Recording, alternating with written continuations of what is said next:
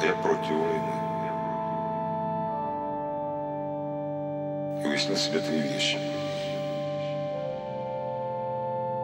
Первое, что всякая война сначала тупик, потом катастрофа. Второе, всякие войны, даже если это войны столетние, все кончаются одним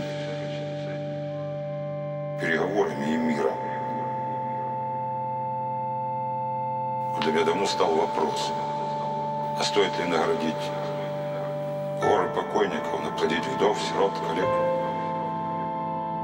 пустить прахом по ветру труд десятков предшествующих поколений, чтобы потом снова сесть и договориться. Может быть, эту нецивилизованную часть вообще исключить.